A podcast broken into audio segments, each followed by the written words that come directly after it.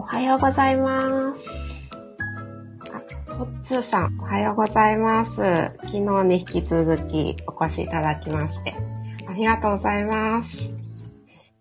はい、3月24日金曜日、リトルオーマッチの古事記音読チャレンジ、今日で4日目です。トッツーさんが、すずちゃん、キラキラキラ、カニ、ありがとうございます。私は、えーっとですね、今日、パートの面接があって、とっても朝から緊張しております。ね、あのー4月から息子は保育園に通うことになりまして、私も3年ぶりに先行きする予定です。はい、トツさん、面接ですか？なきと。はい、面接なんです。あのもう面接自体18年ぶりの ことで、はい、とっても、とっても緊張しています。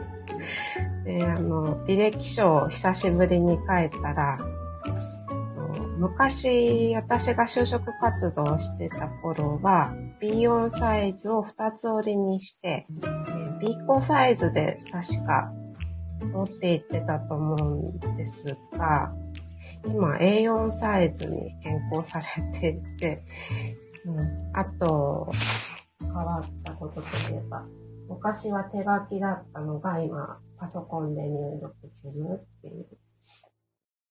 ことでしたね。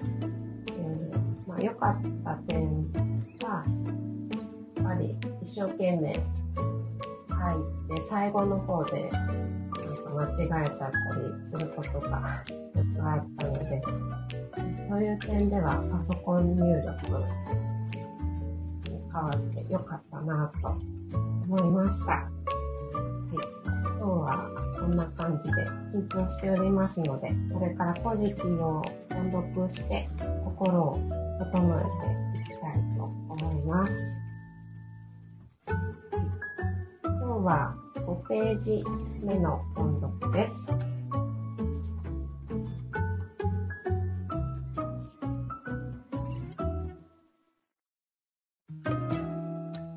すなわち、牛を放ち、馬を憩え、売定して桑かに帰り、旗を巻き、矛を収め、上へして保有にとどまりたまいき、少し大量に宿り、月毛ふ潮にあたり、清見原の大宮にして、戻りて天津くらいにつきたまいき、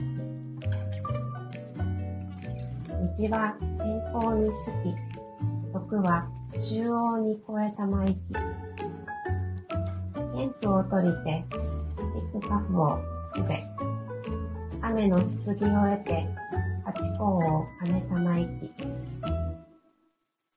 二機の正しきに乗り、五行の継ぎ手を整え、真理を負けて、習わしを進め、英風を敷きて、国を広めたまいき。しかのみにあらず、誓いは交換として、深く情報を探り、心境は幾わうとして、高らかに先強を見たまいき。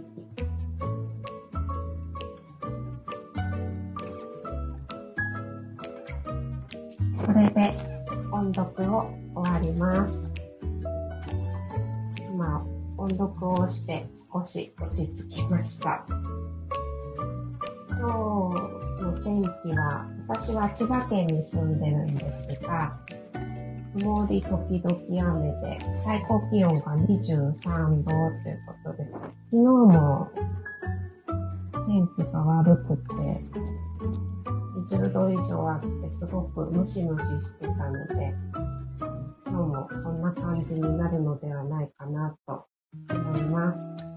あの、週末にかけてお天気が下り坂ということで、残念ですが、今日も元気よく頑張りましょう。